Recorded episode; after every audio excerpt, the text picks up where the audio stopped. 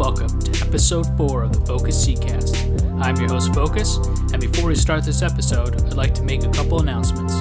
I finally set up a Patreon for the show, which you can find at patreon.com forward slash focus seeds.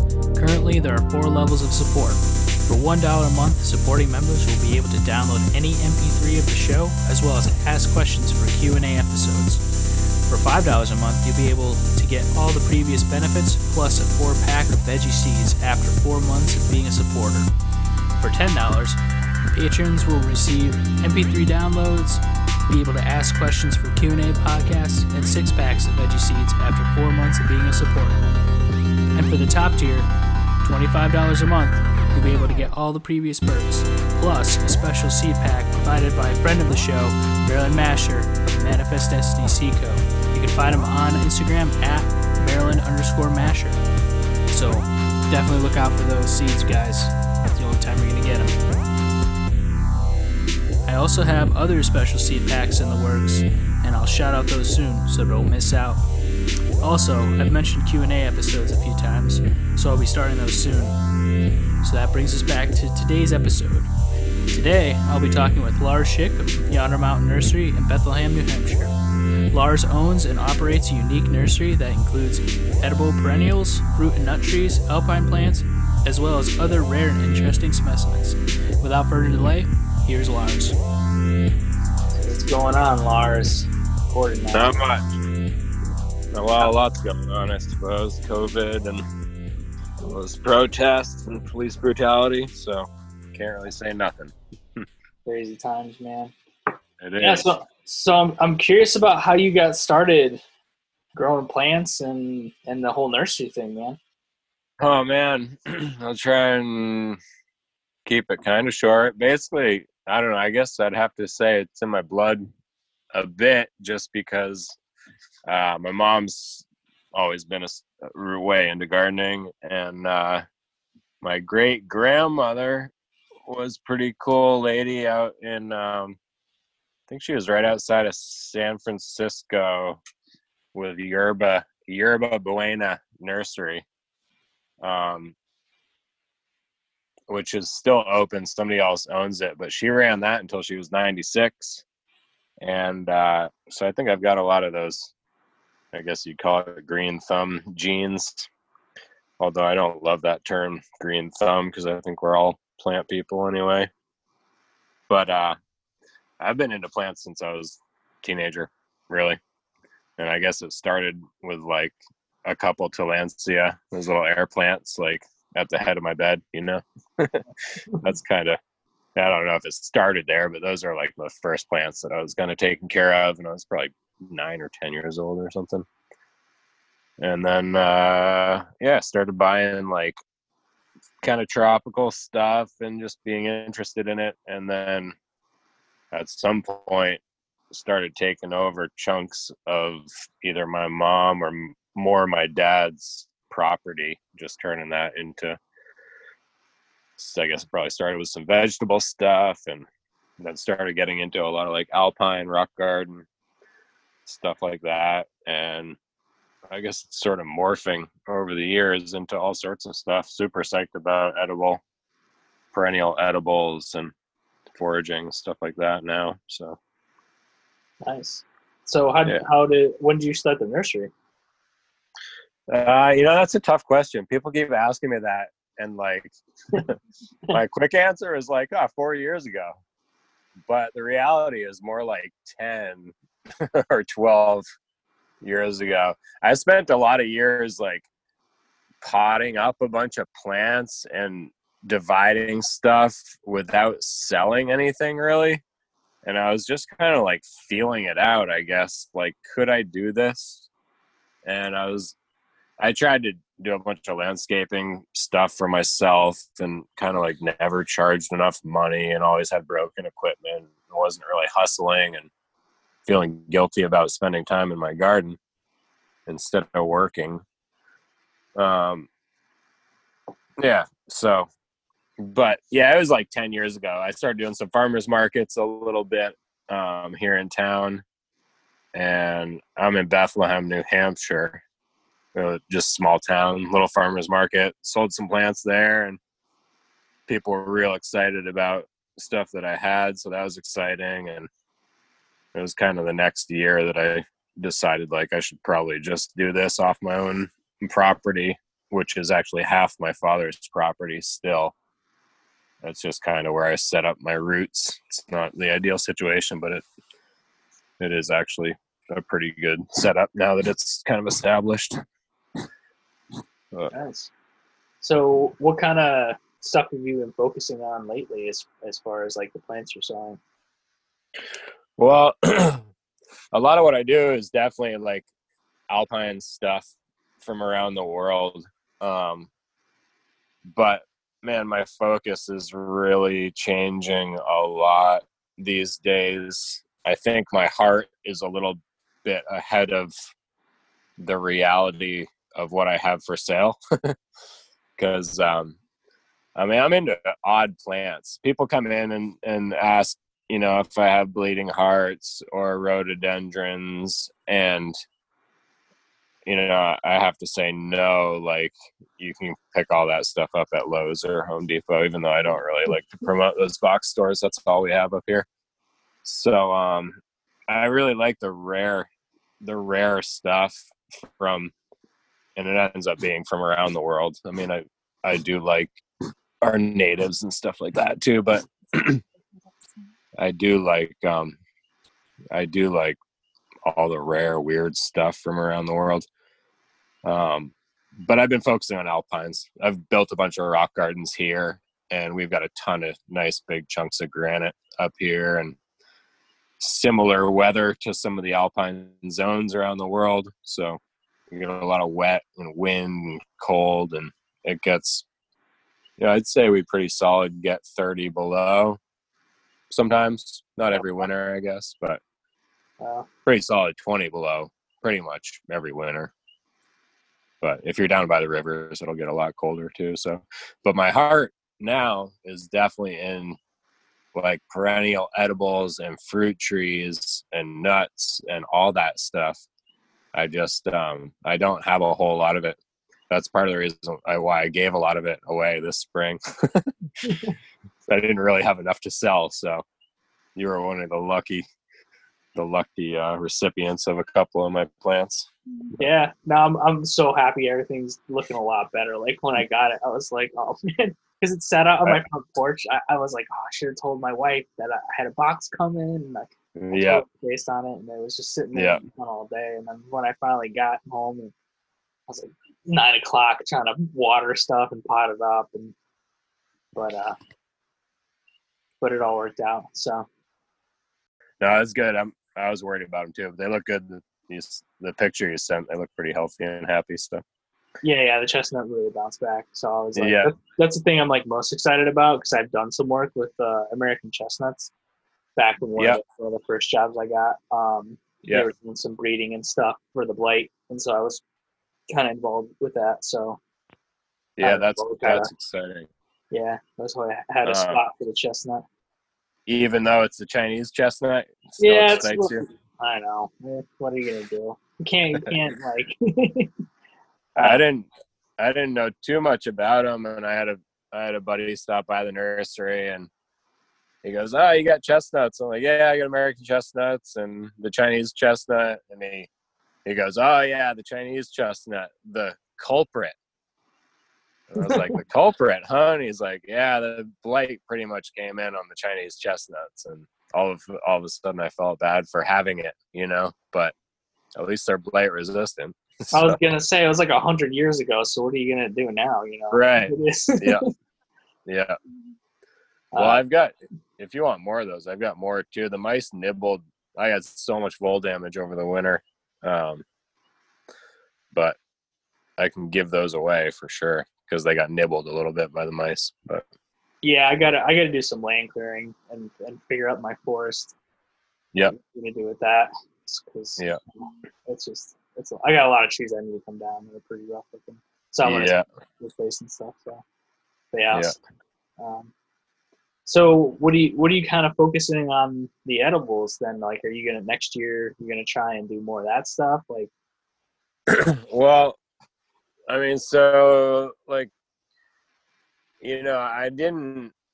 I sort of took the unconventional path, I guess, for a lot of nurseries.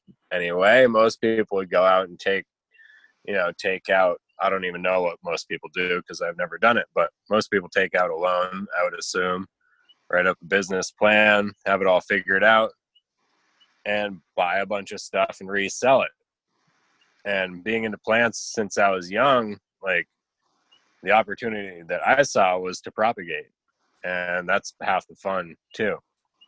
Um, not to say that I haven't bought a couple things in, but so a lot of the trees that I want to sell are things that I have to purchase. And with all the vole damage, I haven't had great success in wintering stuff over. Um, so that's that's something I really need to focus on is keeping the voles off of my trees in particular. And I'm not a huge fan of poison. That's what most people do. We got these two cats that are doing a, a real good job, which makes me happy. Um, so yeah, I mean, I've got a I've got a handful of like stuff that I can start from seed, you know, perennial food crops, and um, some stuff that I can divide um, which I'm working on, but that always takes a couple years to establish enough that you can actually start making saleable divisions off of them. And uh, and then I'll have to order in either trees or find nuts somewhere to sprout on my own, um, which I also had sort of bad luck with in the past. But, but I've learned a bit from some people, and I think I've got some good good ways of sprouting nuts down over the winter. Um, but yeah, next year, you know, I'd like to have a lot more, um, a lot more fruit trees that are hardy. We're like zone four B, which is sort of zone five these days. Um, so I'd like to have a lot of, a lot more like peaches, plums, apples. I've been grafting a bit. Um, what else? Cherries. There's some sweet cherries up here that I've had good luck with. Um, one called Stella that was super good, and uh, pears. Got a couple Asian pears going. I kind of I tend to like buy these trees for myself and try and find spots for them because I don't have a huge property here, and I'll jam them in somewhere and uh, just because I really anything I sell here, I want to be able to say that yes, like this is hardy and it fruits, and um, I can sort of stand behind what I'm selling. I think that's a big part. Yeah, and people people seeing stuff in the ground here is such a good a, a good selling point, you know, and yeah, especially yeah, I've got two two Reliance peaches last year that finally put off a bunch of fruit and I've sold a bunch of peach trees already this spring just from passing out a couple of peaches last year. It's like everybody who came to the nursery is like, I want next year, I want two of those or three of those. And so I just bought, I think I bought 13, had to keep three of them, and I've already sold the other 10. So, I mean, it's pretty small, pretty small nursery, you know, but uh, growing too every year. So, yeah, I was gonna say nothing. Nothing sells like handing somebody a piece of fruit, and then, you know. Definitely, yeah. definitely. I was glad to. I was glad to spread the wealth, but all my peaches disappeared pretty quick too. but they were ripening quick too, so I think that was the best scenario that could have happened. Yeah, we, we had a weird we had a weird spring here too. Like I don't know how it was up there, but it got it was like super warm and then super cold, and like we just missed like a frost that probably would have wiped out all the fruit trees, the blossom oh, yeah. trees, and, and like. So I think it's gonna definitely gonna be a good fruit year, but yeah, it was it was like a little rough at the beginning, a little nervous. Yeah, yeah, yeah. Weird year, weird year up here too. Snow, that snow we got. uh Yeah, May May eighth or something like that. It wasn't just snow though. I remember I can't even remember what year it was. A while back, we got I think it was May 24th. All my peonies were, you know, two and a half feet tall, big buds on them, and we got like five inches of snow. This is years ago. Five inches of snow, big, wet, sloppy, like kind of a warm snow. But this year, it was like dry, super cold snow, like drifting off the roofs and blowing sideways. It looked like mid January, you know, drifting snowstorm out there. That was very strange. Yeah, that picture. Yeah, the picture with the it was like eight inches of snow. Yeah, ridiculous. Yeah, and I was outside. I was spreading manure, and it was like it started snowing here too, and like it, that's never that's unheard of. Like at April, like second week of April is like, you know, you'll get maybe a free snow that's like a dusting every four or five. Yeah. yeah, yeah, a warm snow. You know, yeah. warm spring snow. That's acceptable. yeah. Well, luckily you, you didn't have. Did you get any damage from that this year, or was everything kind of all right overall? There, there are a few things I've got a tiny little hoop house that I do my potting in just for the cold, wet couple weeks in the spring. And so I'd potted a bunch of stuff up and kind of left it on the side of my greenhouse and it grows a little bit. And then I'd moved everything outside to make more space. And so some of that stuff just kind of had some mellow days and then I put it out and it all got snowed on. And a, a few things got a little singed from the cold, but overall it was fine, really. It's amazing how resilient all that stuff is. It's pretty pretty cool. Yeah. Uh, so I was gonna switch to veggies. So what do you, what do you, what do you got in the ground so far? Um, what do we get in the ground? We've got, uh, of course, potatoes. Although we just had a frost what like a week ago. Oh, really? And I didn't make it up.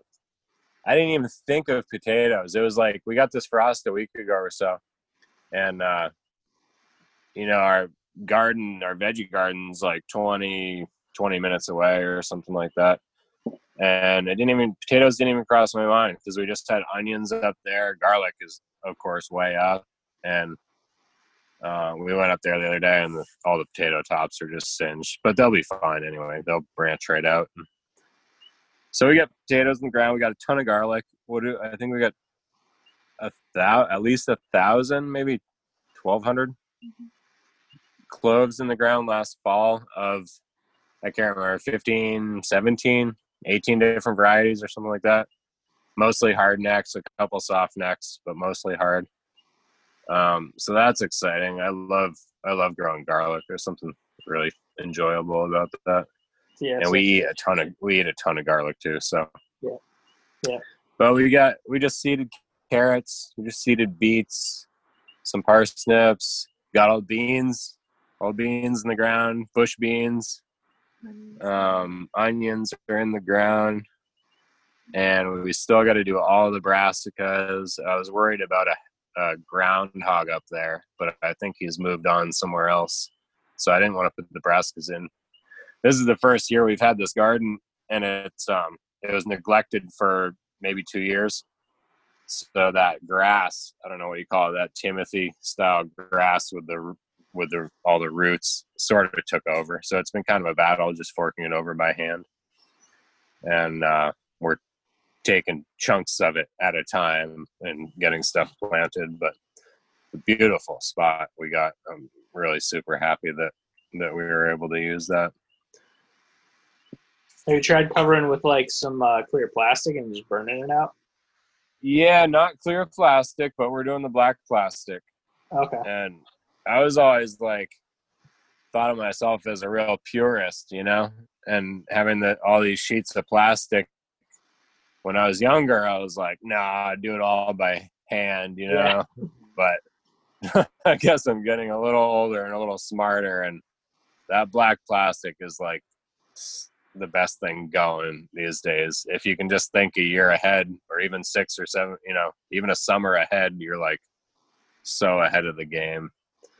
Um, yeah, but yeah. it does. It doesn't seem to, you know, maybe a couple years it would kill off all that the runner grass there with all the roots, the long white roots, you know.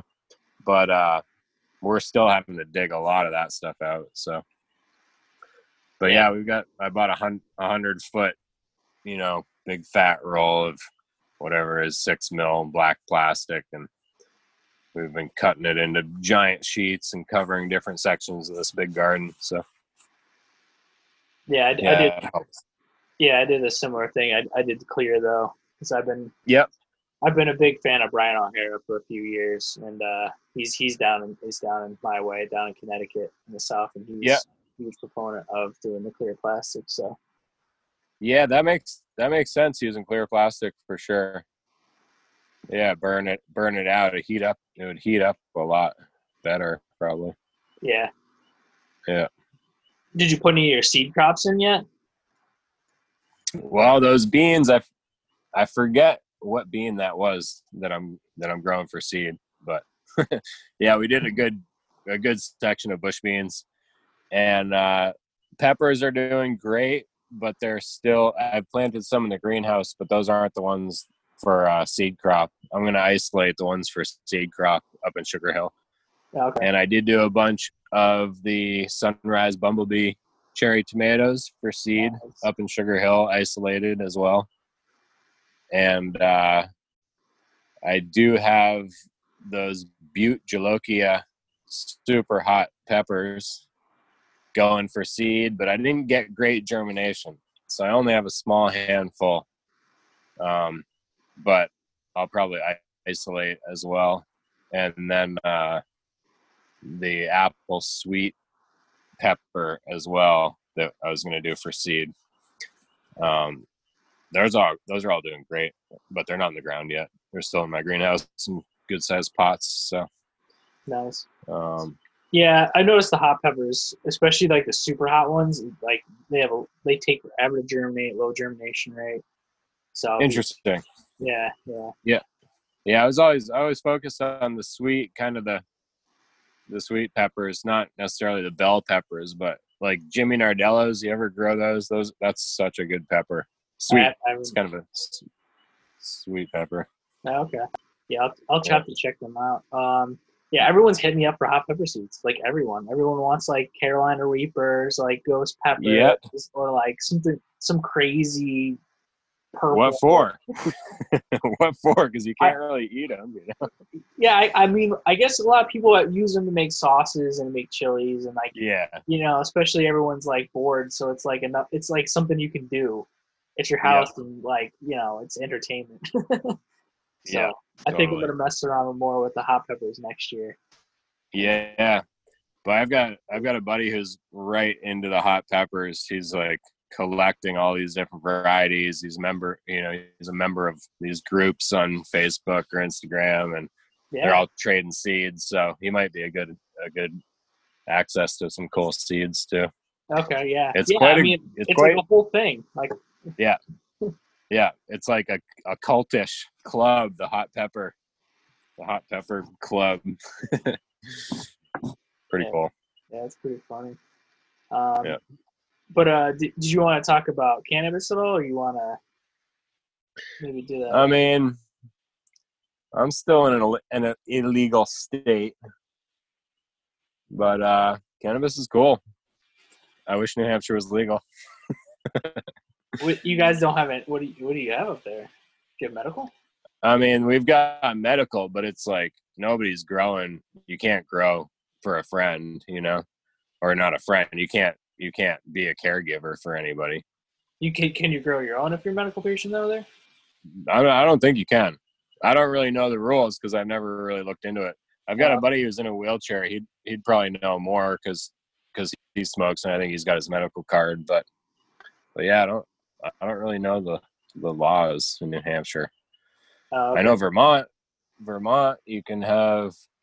It's still pretty limited. You can have two mature plants and four immature. Really, that's it. Unless you have a cultivator Which- license. Yep. Yeah, yeah, unless you have a license. But then corporate is getting all into it too, and rec and stuff. So I guess it's you know they're kind of battling over there, just like all those other states are.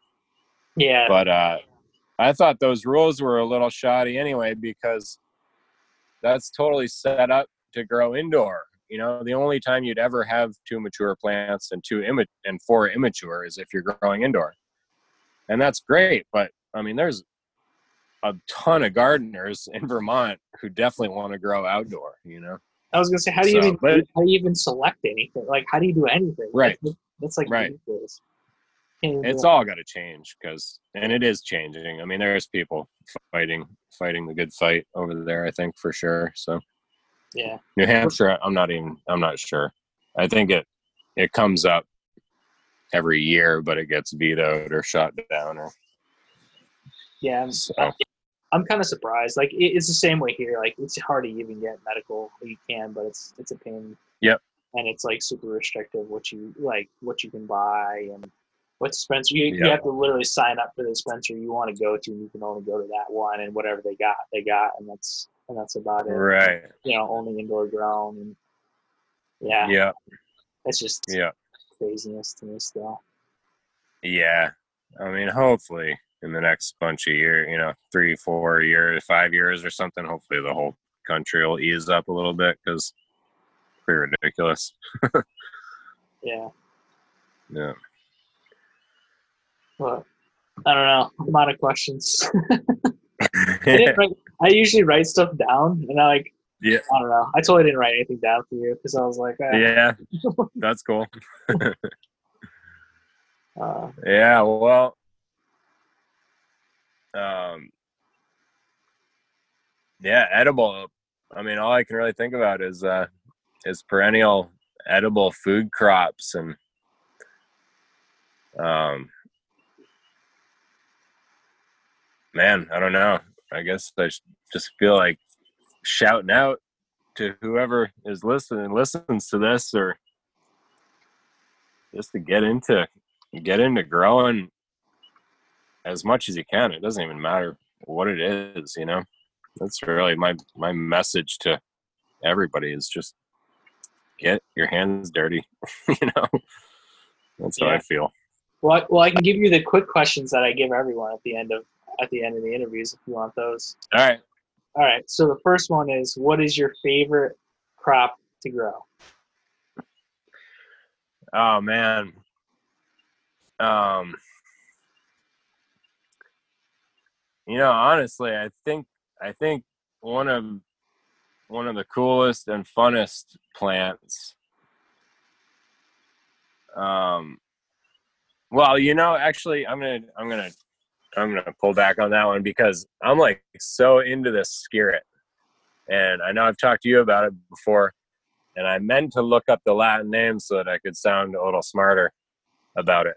But um, it's in the carrot family, and I don't know if you checked out those roots at all. Maybe they're Yeah. dried up by the time they got there, but No, I, I planted Um, them, and they're, they're starting to push out some growth. I haven't looked it up either because I've been so busy. With Yep. stuff. It's um, it's like I'm, I've been keeping an eye on it, so it's it's it's you know, yeah, cool. in my mind. Well, they grow. I was getting seedlings. I think they start pretty readily from seed, and uh, and also reading about it, the seedlings you'll get varying different qualities of roots. So you could find some that get really have really fat roots on them, and and uh, we were just digging them in the spring, harvesting the fat roots, and then replanting the root mass um, or even rip it into a couple pieces, divide it up into a couple pieces, and and uh, replant it for next year. And I can't wait to have a whole a whole hedge of that stuff because the flavor and texture is just like they cook they cook down quick, boil them or steam them, and they they're like so good. It's like a parsnip, kind of a parsnip, sweet potato, carrot flavor, and uh, really easy to cook. I don't know. That plant is so cool. But garlic, I love growing garlic too. I really love gr- growing garlic. Potatoes, you've definitely inspired me with potatoes and seed is pretty cool thing. Um, Yeah. I'll I'll send I you get some of the excited. too. yeah, that'd be cool. Yeah, That'd be cool. I could get excited about pretty much any plant that we have.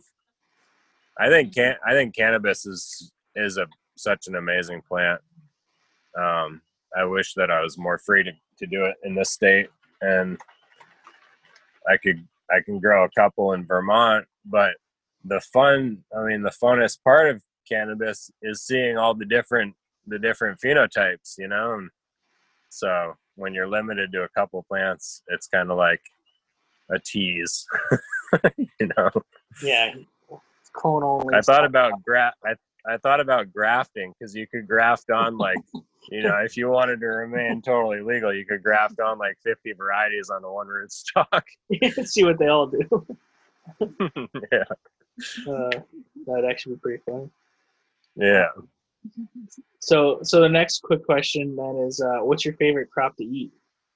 Favorite veggie crop, or what? To not- not eat. to be a veggie, but yeah. yeah again that skirret i think i'm just on a skirret trip these days because that's that's that's a really cool cool plant but we do eat like a lot of garlic you know?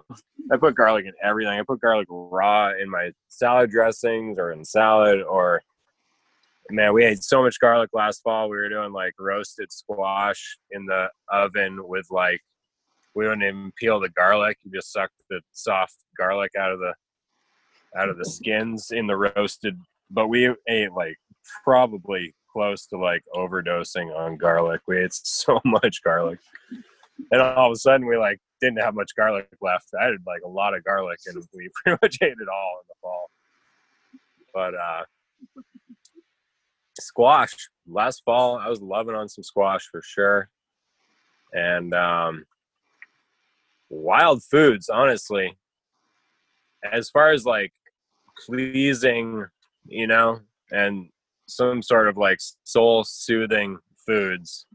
Something about eating and you know the nutrient aspect too like i'm convinced that you know humans probably differ i mean we all differ in our makeup you know but let's just say like i mean i've got like the tiniest little bit of abenaki indian like tiny little bit down the line but i'm proud of it.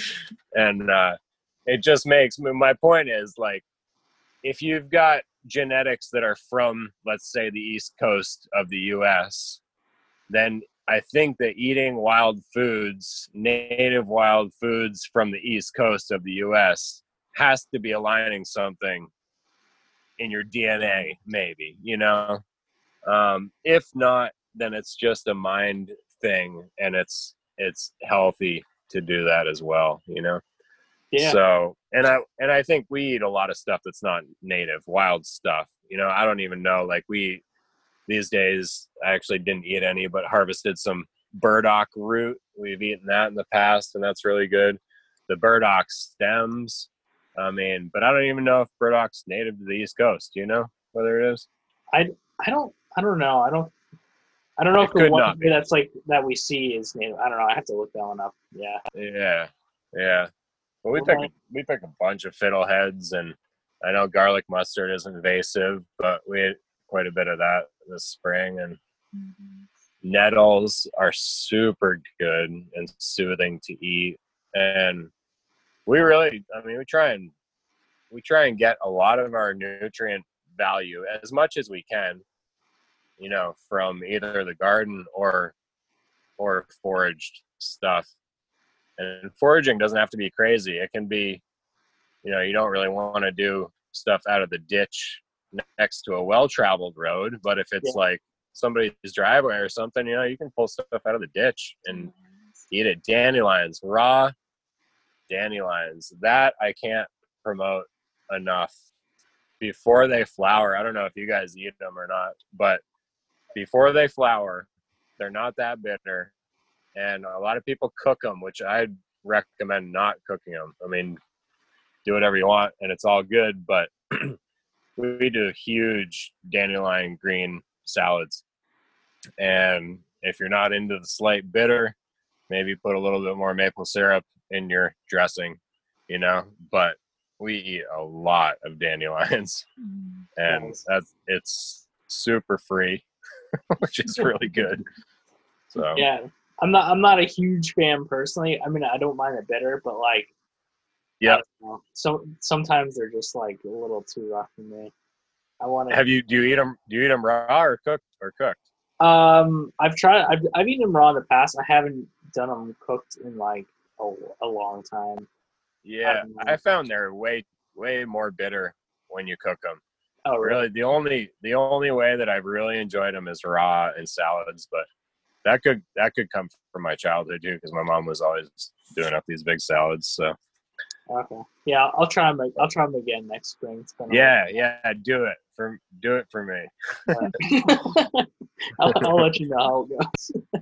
But, yeah, uh, not now though, because they're way past flowering and they'll be super bitter now. Yeah, yeah. I've actually been getting trying to uh, get more into the um, radic- radicchios and the endives and stuff. I, I somebody I work with who I was talking to them about it. Yeah, like and the, and like th- that's like a whole subculture, you know, thing in itself too. People are super Yeah. into reading them, and they have like whole festivals in like Spain and Italy for them. So yeah, that's cool. so yeah. Yeah, I've never been super successful at growing those radicchio or I guess I've grown a couple of the endive, but yeah. Yeah, Yeah, it's bitter greens. Um, yeah. So, uh, what's your favorite tool or piece of equipment on in, in your nursery, farm, garden, whatever? Oh man, the first first thing that comes to mind is is my hands, you know. that was the first thing that popped into my head. Cuz I don't really have I don't you know, the second thing would absolutely and I'm not I mean, I'm not like a farmer, you know? I mean, in the in the you know, in the stereotypical farmer sense. You know, I've never farmed really. I grow a ton of stuff, but so I'm not super knowledgeable about all the farming equipment. You know, I've done most of my stuff just by hand and like the garden fork, you know, the garden fork is probably my favorite tool. And I haven't stepped up to a broad fork yet, but those can those seem like they can be super handy too. Yeah, I love, I love, But, I love uh, broad fork. I get a lot of I get a lot of people coming in the nursery who like who are really new to growing or gardening and that's really it's a really cool thing because a lot of the, the you know I guess you'd call them amateur gardeners are totally open to like the most basic information about compost and soil and land stewardship and you know regardless of their background totally open to like really organic practices you know? I don't maybe they're just like agreeing with what i say for the sake of agreeing but people seem really interested in it and most people have you know if it's new construction their their whole yard is completely lacking of nutrients and good soil because it's all been stolen from them when they built when whoever built the house. But um so that's one thing that that i often recommend is the garden fork you know? I feel like a lot of people are out there with just a shovel trying to do trying to do stuff get weeds out and weed roots and so i recommend the garden fork a lot definitely It's a good one. Yeah. So, uh, so what's one word of advice or wisdom you want to give everyone? Oh man, that's deep. Could be deep question. Yeah, go with it, man. Um, I'd say respect really is what comes, and that that comes just because it's uh, it's all encompassing. You know, especially with you know all well yeah just respect i mean respect everything. Respect the earth respect animals respect your neighbors. Respect respect respect you know?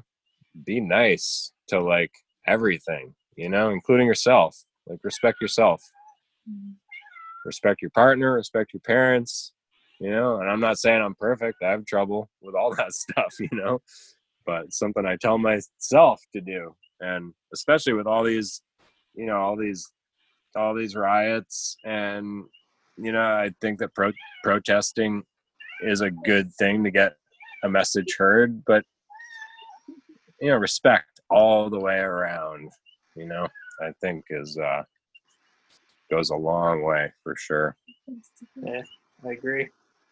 Yeah. Yeah, I don't know. Forage, you know, foraging. I I really that's what I feel like pushing is just to like explore eating, you know, explore growing your own food if if anybody who's listening isn't already, you know. Just like learn some of your wild plants and uh and try growing some stuff. Organically of, of course is better than chemically. And uh yeah learn some of your native plants even just start with one you know or find something that's that's edible and taste a little bit of it. And uh yeah pretty much pretty much what i like to promote these days. Cool. So where can people find you? Website, all that kind of stuff. Yeah, I've got a website, yondermountainnursery.com, or um, Instagram is really where I'm posting a lot of pictures, and that's Yonder Mountain Nursery on Instagram. And uh, but if people are ever coming through Bethlehem, New Hampshire, it's not it's not a real destination spot, but uh, we're kind of between Burlington, Vermont, and Portland, Maine. So people travel that route quite a bit. But we're right on Main Street, Bethlehem, and um, got a sign out front. That's about it. You kind of got to look as you're driving by, or you'll drive right by. But change changes are happening too, slowly and organically. So we gotta we gotta build. We've got a little place out front on Main Street that kind of needs to rebuild. And we might kind of turn that into a bit of a, a farmer's market for us and friends in the area to sell stuff out of. And we'd probably be selling fiddleheads and chanterelle mushrooms and anything else we can kind of scrounge up to sell. So, Nice. yeah, yeah. Well, that's it for this episode. I'd like to thank Lars for coming on. You can find him on Instagram at yonder underscore mountain underscore nursery. As always, I'd like to shout out my buddy Besmir for making this beat. You can find him on Instagram at Bez to the Mir. That's B E S number two T H E M I R. You can find me, Phocas, on Instagram at Phocas Seeds. You can check out my website, phocasseeds.com, or send me an email at phocasseeds at protonmail.com. Phocas is spelled P H O C A S. Talk to you next time. Happy growing. Peace.